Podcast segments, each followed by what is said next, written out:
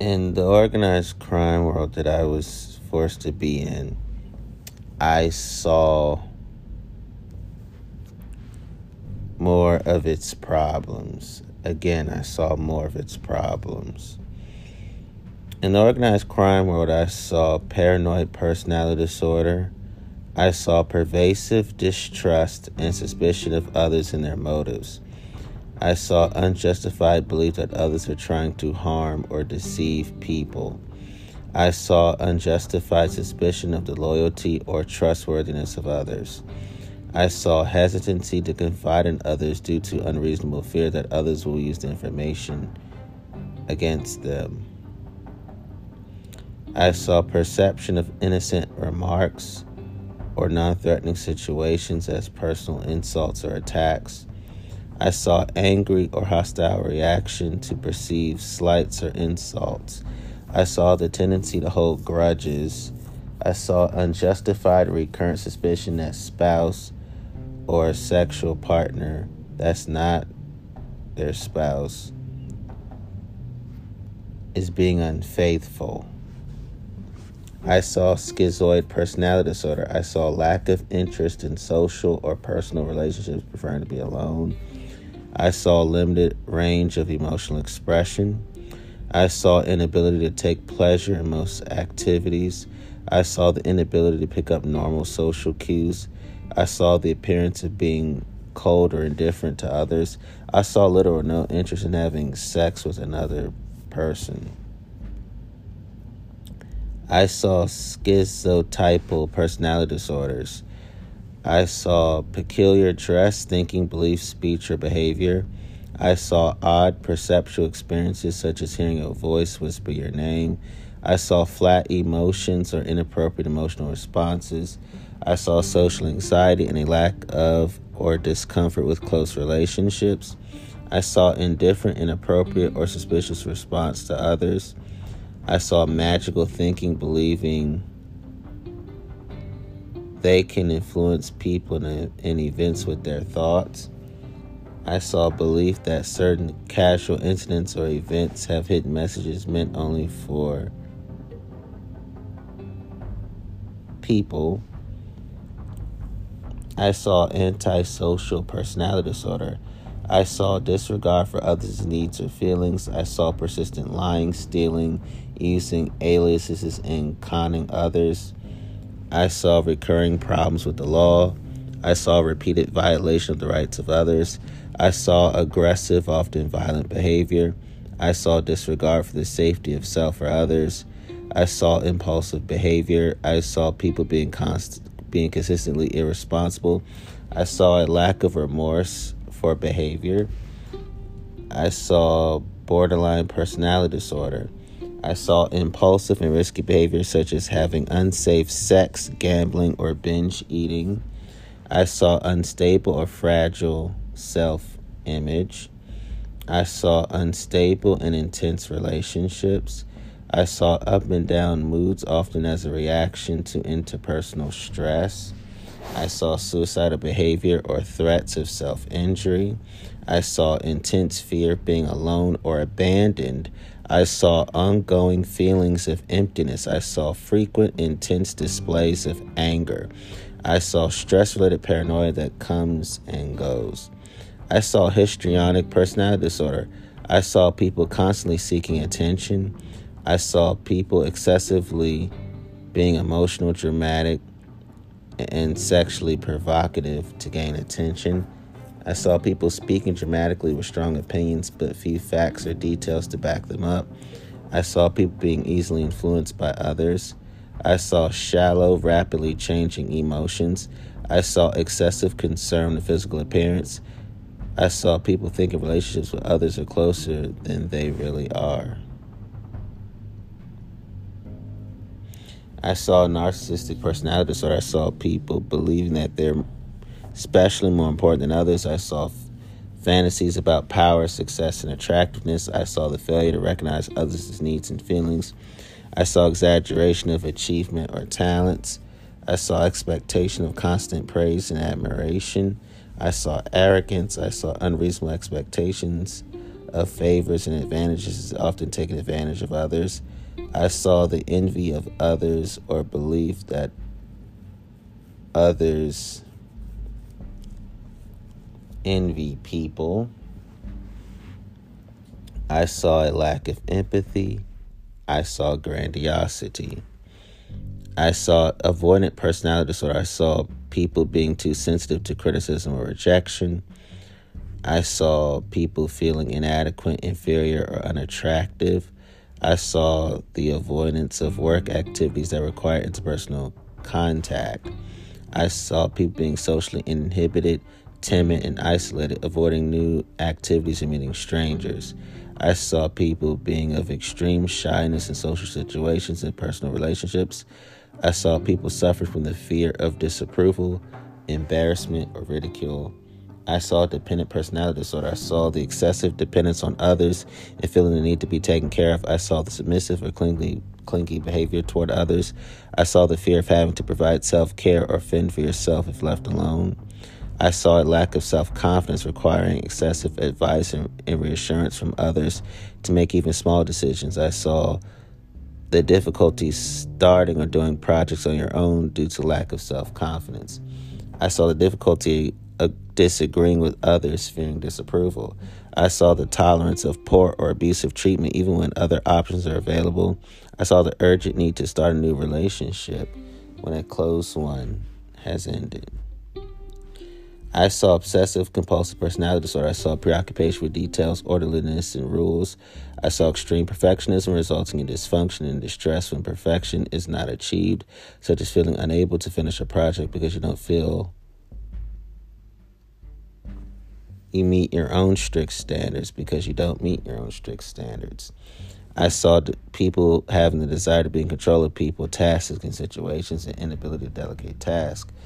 I saw the neglect of friends and enjoyable activities because of excessive commitment to work or a project.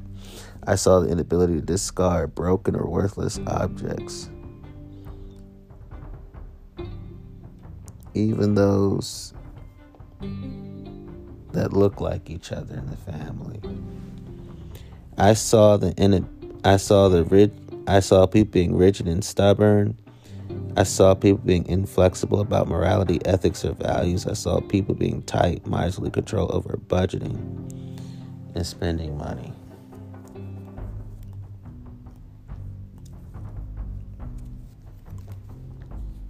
Those are all the personality disorders I was exposed to in the world of organized crime. I remember another nickname they gave me was Lil Alpo. They named me after the deceased drug lord from the Harlem borough of New York City, New York, on the East Coast. And they nicknamed me Little Alpo because Alpo was considered to be beloved by some and hated by many. And that was their way of calling me duplicitous. You know, my extended family and my parents did not get to experience the Antonio that was on the streets. They got to experience Antonio, the person that I truly am. At my core, who's a mild-mannered, soft-hearted guy, Antonio at times had to be harsh, severe, commanding, demanding, bossy, overbearing, super-duper strict, unfriendly, uninviting, unwelcoming,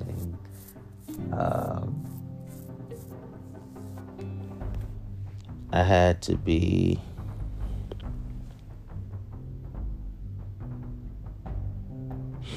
a protector of self and others, especially women the most at a young age.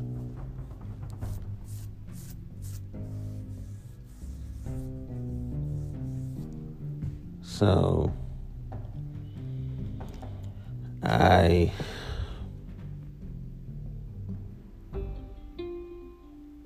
saw a lot in that world where I had to be,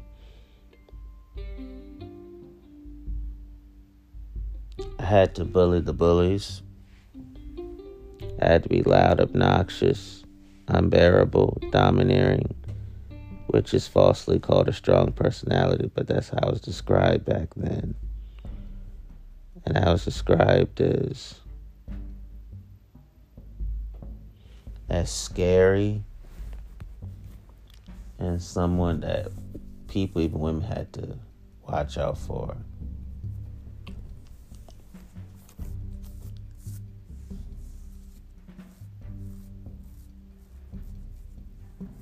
So I had a reputation for quote-unquote emasculating guys because let's just say I saw a lot of women around that time in terms of meeting them. And their male life partners wanted to start drama with me in the form of a physical fight. So I would beat them down to a bloody pulp and knock them out senselessly by the time the second round, in quotation, started, meaning the street fights. I was considered the most colorful shit talker. That's why a lot of the streets feared me.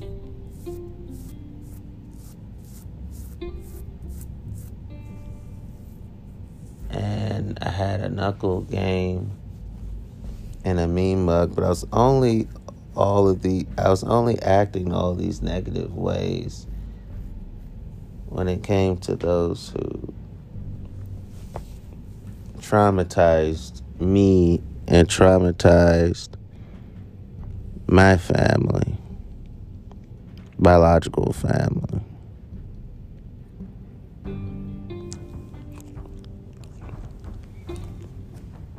And after I would beat them down to a bloody pulp and knocked them out, all those guys were kicked out of organized crime permanently. They were never allowed to commit another crime again. If they did, the fatal crime called murder would have happened to them.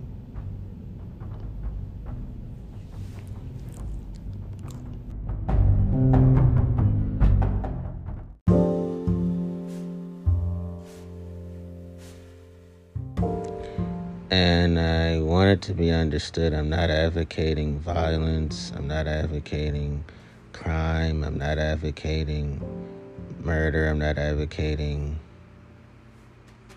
putting orders out on anyone, I'm not advocating felonies, I'm not advocating misdemeanors, I'm just saying that this is what occurred. And I hated the fact that I had to have what is called a booming voice, which is atypical of a 5-year-old. And I hated the fact that I had to be impossible to deal with and hard to deal with when it came to the street fights I told you about that grown men would try to do to me, challenge me to street fights. So I only acted tough when I was being provoked. Other than that, I was considered the cool cat type of person, meaning laid back, nice, unimposing, so to speak. So I also wanted to explain a little more about my nickname, Lil Alpo. Alpo Martinez is beloved by some, which I find to be extremely problematic, and hated by most. Plus, he was the smiling guy that some people found easygoing and other people did not. So that was their way of insulting me, the organized crime figures who were calling me Little Alpo. And at one point,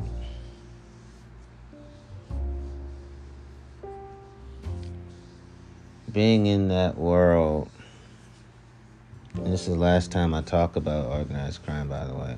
This is all off the top of my head. If I talk about it again, it's with a guest. Being in that world, there are times where I had to help convince women not to answer the door or answer the phone because they started being harassed at home. And so all their harassers, I would beat them all up to a bloody pulp. And the witnesses would call the cops on the harassers. And the harassers would get locked up for lengthy periods of time. And restraining orders, permanent restraining orders had to be filed. Harassing them on the phone, coming to their house. And they enlisted me. And I hate all of this. There's nothing about the organized crime figure part of my life that I rejoice in. I find melancholy and anguish in terms of all parts of the organized crime part of my childhood. I do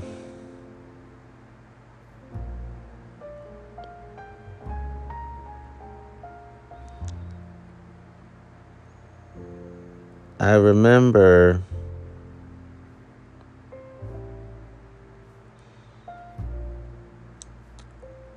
in the organized crime world, my other nickname was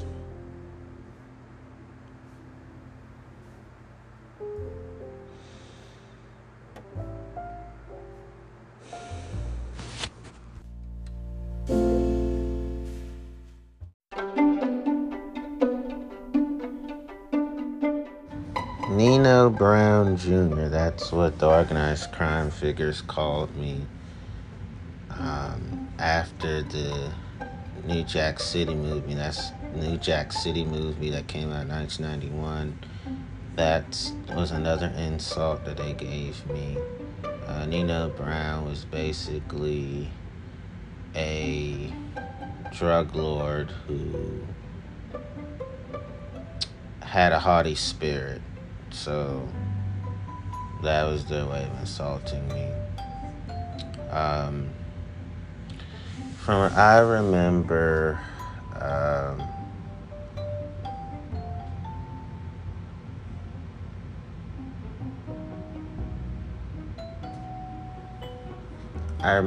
that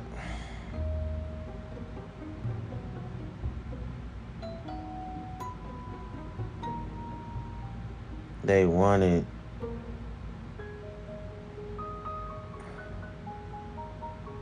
the organized crime figures. I remember they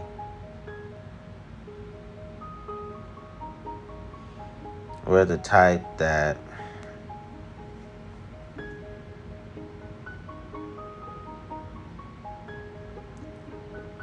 made me feel even more conflicted, because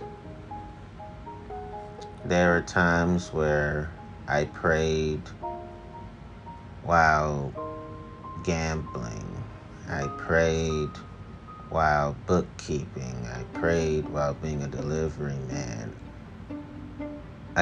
boy. I prayed while being a bag man. I prayed while, assisting in the illegal lottery against my will. I prayed while numbers running, I prayed while drug dealing, and I prayed while I was forced to participate in child sex tourism, and the customers had a tendency to be adults. I prayed in my head when it came to all the bad things that were happening. I was praying while fighting. I was praying while being armed with the black pistol, and I prayed while sneaking in and out of trains and buses.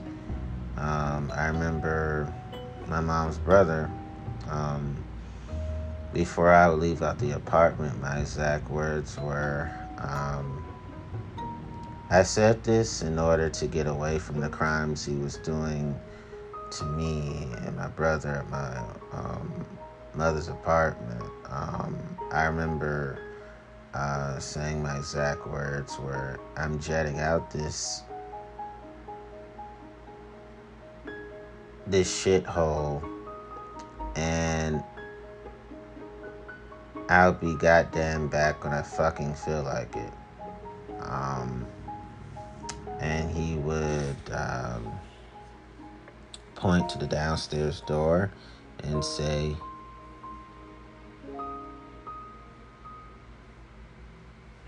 do your own shit. And that was his way of letting me go.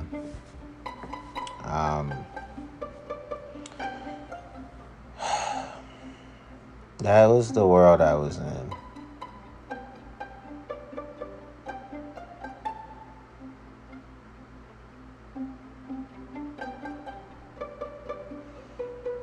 Another time that I can think of,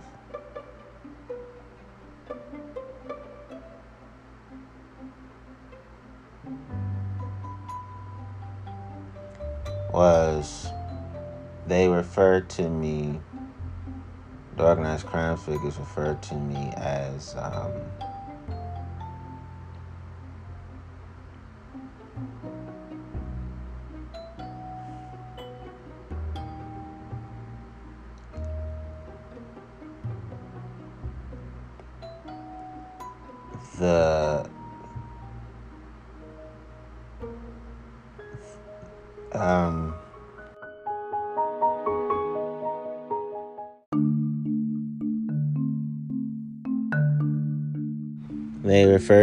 the dark Al Capone.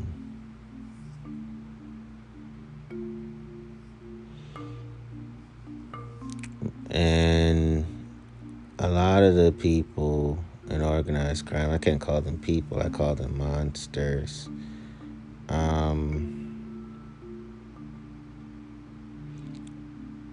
They felt that I was the most feared mobster, gangster, crime lord, and criminal mastermind in the D.C., Maryland, and Virginia region. And that is not a title that I embrace. That is a title that I deface.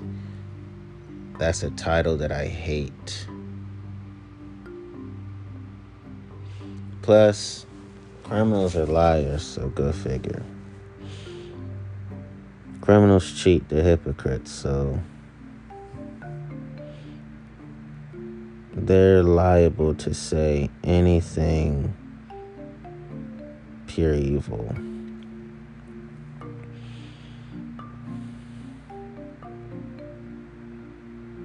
And I remember when I was talking with women, they were glad that I referred to them as Jehovah's Daughters.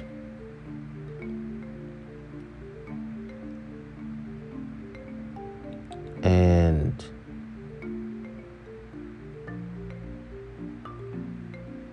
I saw the giddiness on their faces and in their tone of voice when I would say that to them. I remember saying that they're gods, royalty figures, and they would praise dance over that.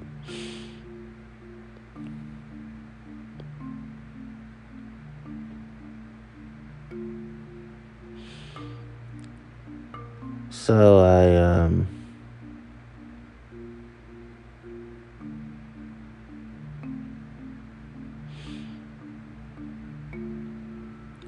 So many people have been wondering, where was my protection? I would say that the only protection I had in my mind was and is Jesus, the one that as a child I called the Christ and the Son of God and the Messiah and the Lord of Lords and the King of Kings. That was the only consistent protection I felt in my soul, even though it was damn near impossible to consistently feel that all the time because I'm in organized crime. And how did I get out? I would say that I talk about it in my book, but I shared a lot of it in previous episodes, but there's another new thing. Well, over time, these are new details. I've never told anybody this. This is the first time I'm telling people. Over time, people started to report the activities of the organized crime syndicates I was a part of. And that's the beginning of the end, because they committed so much violence, so much murder, so much theft, and so many hate crimes that witnesses started to feel emboldened to tell on them. And it started becoming more and more difficult for me to commit crimes because there were more neighborhood watch, meaning people who police their own neighborhoods. They started roaming the streets. They were their own truant officers. They were even suspicious of kids with anybody, because they started hearing reports about some kids being involved, because they would see kids along with the adults. So that was the word that got back to me from organized crime figures, that usually the organized crime figures felt like they were good at hiding their dirt and keeping kids from their dirt, but what some organized crime figures told me, this was as I was leaving organized crime,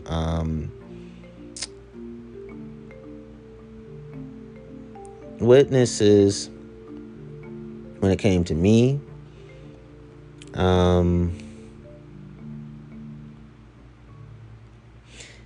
towards the end, they didn't get a chance to really report me, because the last few weeks as an organized crime, I would say the majority of those the majority of those that I was forced to work for in organized crime started becoming targets of investigations. The indictments started coming, and the prison sentences started happening, and some were just died off by being killed because they pissed off their enemies. And some were just ran out of town, pursued on foot, pursued in a car chase, and they were leaving the DMV. And from what I heard was they later were found dead or found beaten to death, or, you know, then, you know, they start targeting their friends and families because their friends and families were in crime too. So there were reports and rumors of them being found dead and beaten to death too. And they started having court dates and court trials. So that's why I remember in the final weeks, I couldn't commit crimes for very long.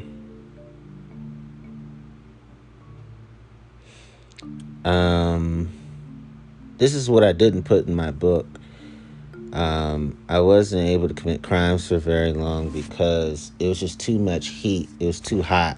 That's a criminal linguistics. Criminalistic linguistics. It was just too hot because they kept being raided. They kept being, you know, reported on by the neighborhood watch, you know, their own community policing, and, you know, there's just too many anonymous tips. So in the final weeks, I was barely, all the other things I was doing in crime stopped. The only thing that I could do was just sell drugs, but I had to sell them in areas where there weren't a lot of people, because the places that didn't have a lot of people started having a lot of people because people kept reporting. So I was moved to just sell drugs in places that, you know, like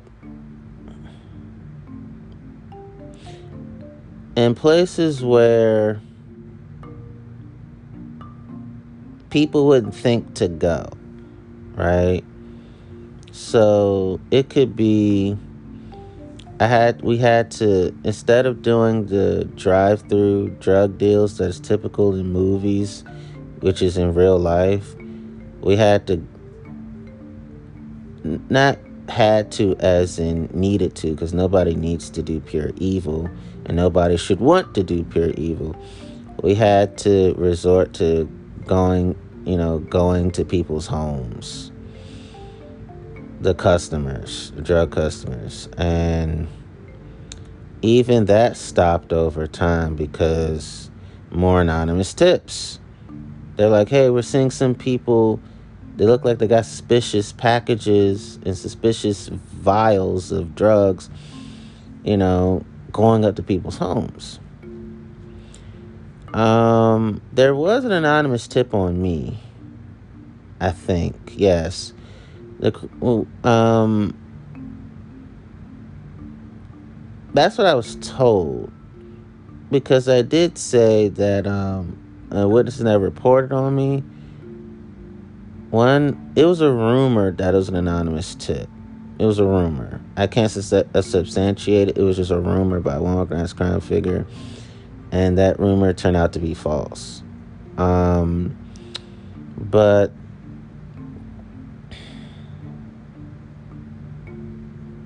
I'm just putting all my memory together. I think that there were witnesses who saw what I was being made to do, and that was one of the reasons why before the final meeting with the Italian Mafia for me to join, I also couldn't make that, because even witnesses were saying, we're going to get you off the streets. Because I was nice to people, even though, yes, they should have reported what I was being forced to do, they should have helped me in terms of, you know, using my name to say, hey, this child is being forced to do these things. That's what they should have done. They did say that they reported everybody else. They were like, you know, we didn't want to report your name because you're not a bad person, but we reported everybody else that was making you do things. We just didn't say your name. We just said, they're even making a kid do this. The police asked, and they said, you know, who's this kid? They say, well, they just do this to a lot of kids. You know, they do this to a lot of kids. And the police are trying to figure out how to get access to kids, and they told that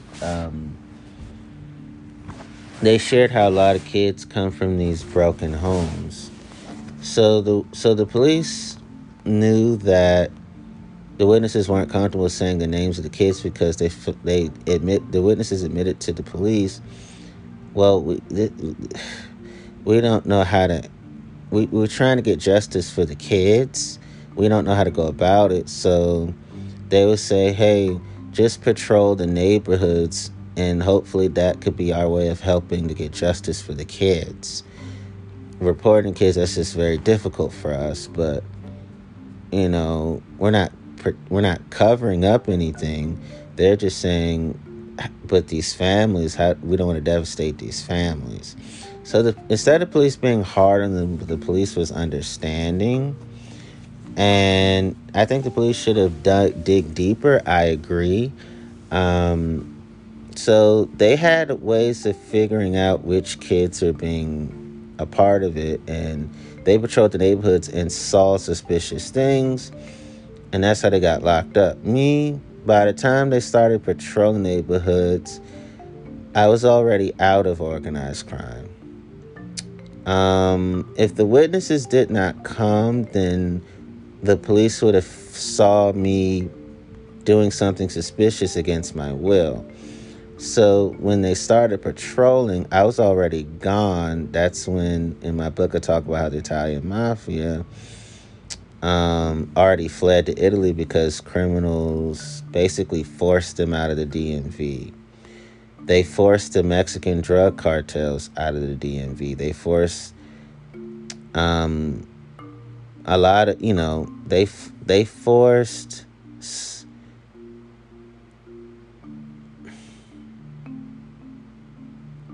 a lot of criminals are forced out of the DMV. Like the DC street crews and DC street gangs, DC prison gangs, DC motorcycle gangs were ordered by criminals not to have any more contact with me. Because the criminals started hearing about a child, this notorious kid, meaning me. Of all the kids, I was considered the most notorious. And so what they did was they said, okay, we're going to either you leave him alone or we're all going to kill you. Because some criminals were old school. They're like, you don't put no child in this.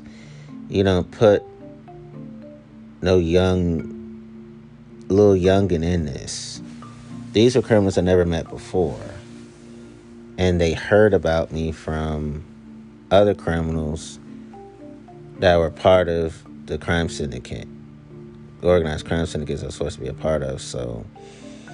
That's how I was forced out. I was almost reported on because there were witnesses that told me we're thinking about reporting, you know, using your name and all this. And they said, okay, what we're going to do is... help you get out of this.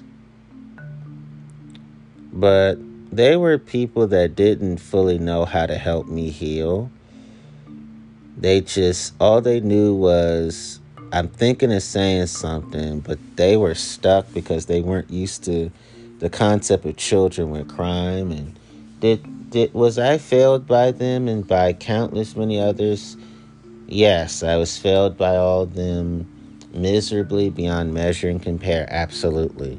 So they said, okay, we're going to report what happened to you without using your name, and that's how that happened. So I was anonymously reported on. Like, the first criminal who anonymously reported me, I wasn't anonymously reported yet, so that rumor was false. I was not anonymously reported yet. But eventually it did happen, but the timing that they said it was happening wasn't true because nobody reported me at that time. But later on, I was reported on, they just never used my name. And so the criminals ordered, after a while, there were criminals who walked with me. Then after a while, they stopped because they started getting found out, and I never saw those criminals again. And there were women that were my friends that found out I was being made to do, you know, the organized crimes.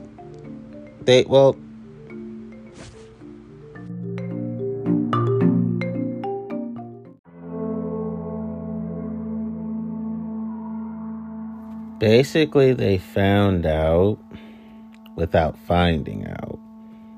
There were rumors that I was involved in organized crime. So they made sure that I never walked the streets by myself again.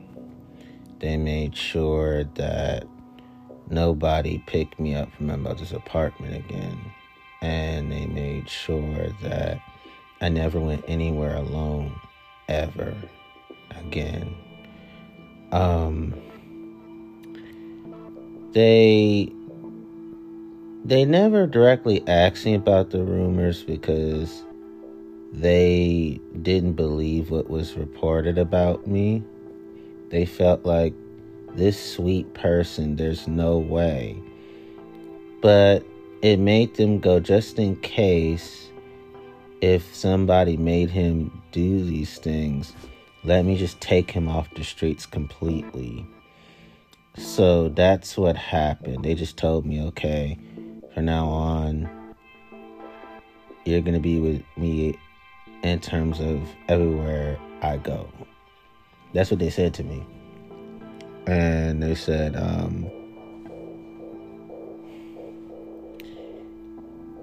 that is how things are going to be. I need to make sure you're protected. Now, did these women fail me? Yes. Was it inappropriate? Was it inappropriate for me to have, you know, a friendship with them? Yes, because they did not do what true friends do. So I was made to spend too much time alone with adults. And let me preface it, let me actually say it this way, that there were criminals who walk with me. The reason why they walk with me, at first, they were making sure that nobody was trying to bring me back in organized crime. And so so they would just make sure nobody was trying to get me to do any criminal acts ever again. So that's pretty much the other reasons how I got out. And, you know, when I think about just everything that I've been through, I'm so thankful that they failed miserably to turn me into a killer. They failed miserably to turn me into a crime boss. They failed miserably to turn me into a violent maniac. They failed miserably to turn me into a drug lord. They failed miserably to turn me into a street legend. They failed miserably to turn me into a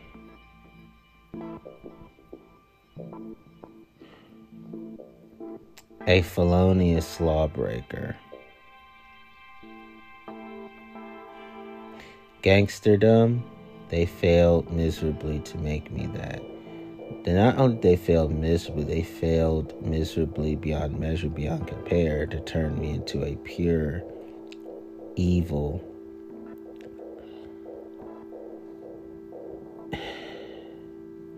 entity in human form.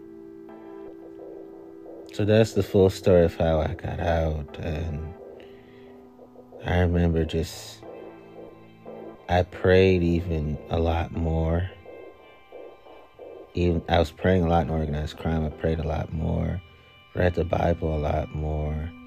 And my faith and my belief system in the Holy Trinity skyrocketed even more because I had breathing room to glorify Christ without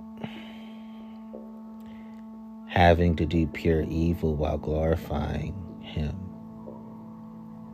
It wasn't as difficult to glorify Christ afterwards, in the aftermath of me being forced out of organized crime. So that's the full story of how I got out. I say again, and I rejoice in the fact that I got out. I rejoice even more in the fact that I'll never be back. So don't glorify what I was forced to do. Don't gloat over the bullshit. Don't glamorize the bullshit. There's no glitz to the bullshit. There's no glitz and glamour to this bullshit. It's, those motherfuckers are never worth being celebrated. Those motherfuckers are never worth being praised. These motherfuckers are never worth being condoned in terms of their actions. It was all a bunch of detrimental ass, fucked up ass, shitty ass, crazy ass indoctrination. Organized crime has its own dogmas. So, I have nothing more to report about my forced life in organized crime because it's all out.